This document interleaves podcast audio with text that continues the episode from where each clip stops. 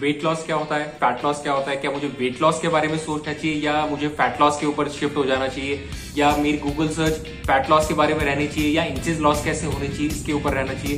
तो आज का हमारा जो प्रोग्राम रहेगा, ये हम इन्हीं सारी चीज़ों के बारे में डिस्कस करेंगे कि वेट लॉस क्या है और फैट लॉस क्या है। एंड दोनों में से कौन सी चीज़ के बारे में मुझे ज़्यादा फोकस है?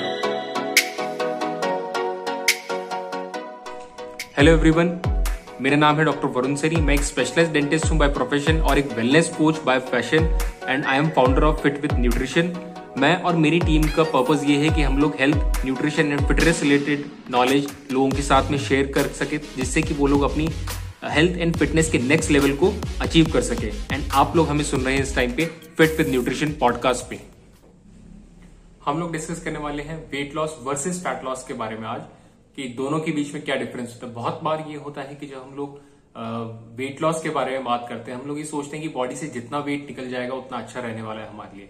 बट जनरली ऐसा नहीं होता है। एक्चुअली जो वेट होता है बॉडी का, वो बहुत सारी डिफरेंट चीज़ों से कंप्राइज होता है।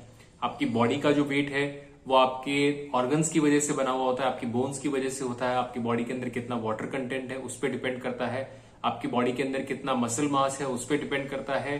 देन उसके रिमेनिंग बहुत सारे फ्लूइड्स बॉडी के अंदर होते हैं एंड बहुत दूसरी सारी चीज़ें होती है जो सब कुछ मिला के कंबाइन करके आपके लिए आपका जो बॉडी वेट जो आप वेइंग मशीन पे खड़े होते हैं, वहाँ जो वेट आ रहा है वो उन सब, सभी चीज़ों का वेट है।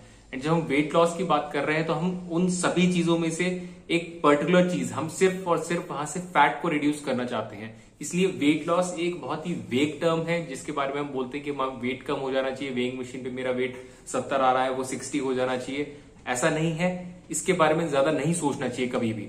एंड जितना हो सके वेइंग मशीन को हमें अवॉइड करना चाहिए। बिकॉज़ वेइंग मशीन जो रहती है, वो आपको एक एग्जैक्ट एक्यूरेट फिगर आपको नहीं बता रही है। वो एक एक्यूरेट चीज़ आपको आइडिया नहीं दे पा रही है। It is more about of a healthy body as compare to weighing machine क्या कहने वाली है आपको?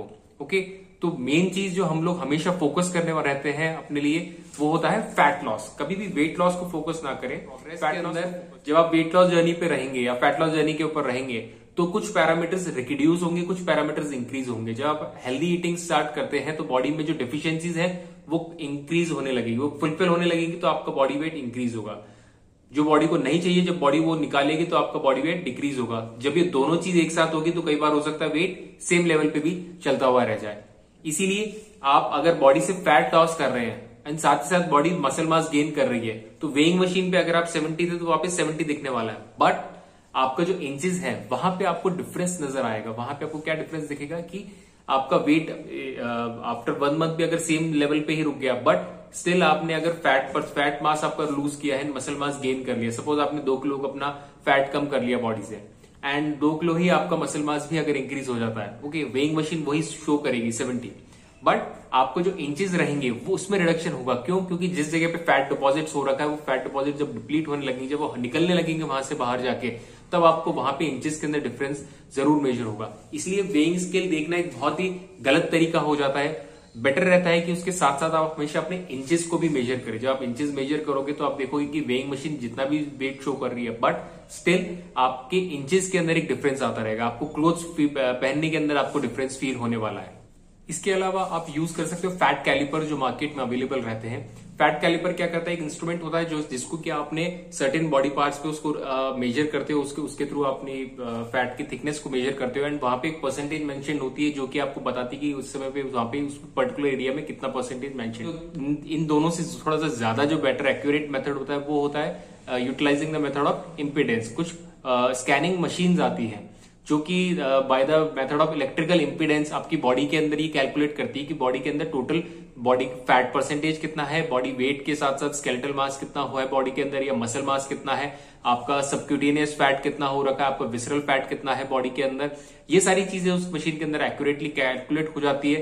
बट आप इनके साथ साथ एक डिफरेंस जो आपने प्रोग्रेस के अंदर जो आप देख रहे हो वो डिफरेंस मेजर करने के लिए आ, काफ़ी हद तक वैल्यूएबल साबित होती है। अगेन वही बात है कि आप डे वन पे देखोगे डे थर्टी पे देखोगे डे सिक्सटी पे एंड डे नाइनटी पे जो आप कैलकुलेट करते रहोगे तो आपको एक काफ़ी हद तक, काफ़ी अच्छा आपको आइडिया मिलता जाए कि आपकी प्रोग्रेस किस डायरेक्शन के अंदर जा रही है।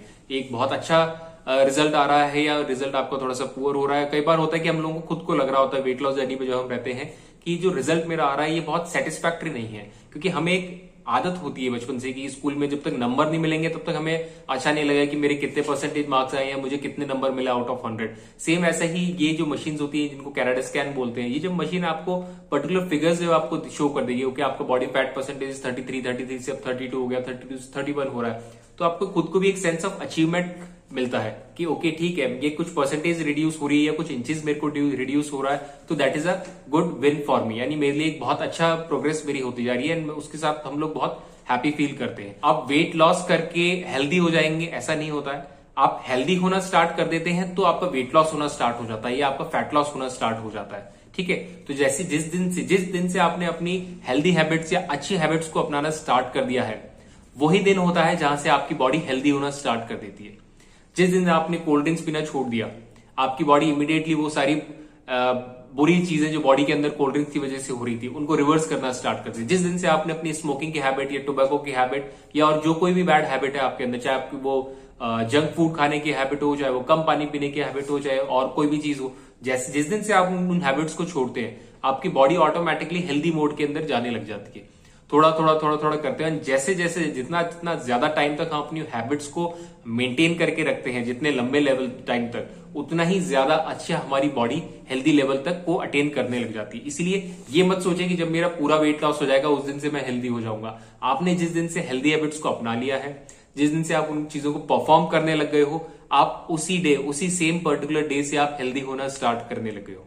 ओके एक छोटा छोटा छोटा स्टेप आप लेते जाएँगे लेते जाएँगे लेते जाएँगे। तो एक सर्टेन लेवल के बाद आप पीछे मुड़ के देखोगे, आप थर्टी डेज़ का अपना जब पुरानी जर्नी देखोगे सिक्सटी डेज़ की जर्नी देखोगे नाइन्टी डेज़ की जब आप जर्नी देखोगे तो आप देखोगे कि आपने बहुत सारे अचीवमेंट्स हासिल कर लिए हैं, जो कि आप डे वन पे सोचोगे तो बहुत ज़्यादा बड़े लग रहे थे। लेकिन छोटे छोटे स्टेप जब आप लेते जाते हो तो आप एक बहुत अच्छे लेवल पे पहुँच जाते हैं।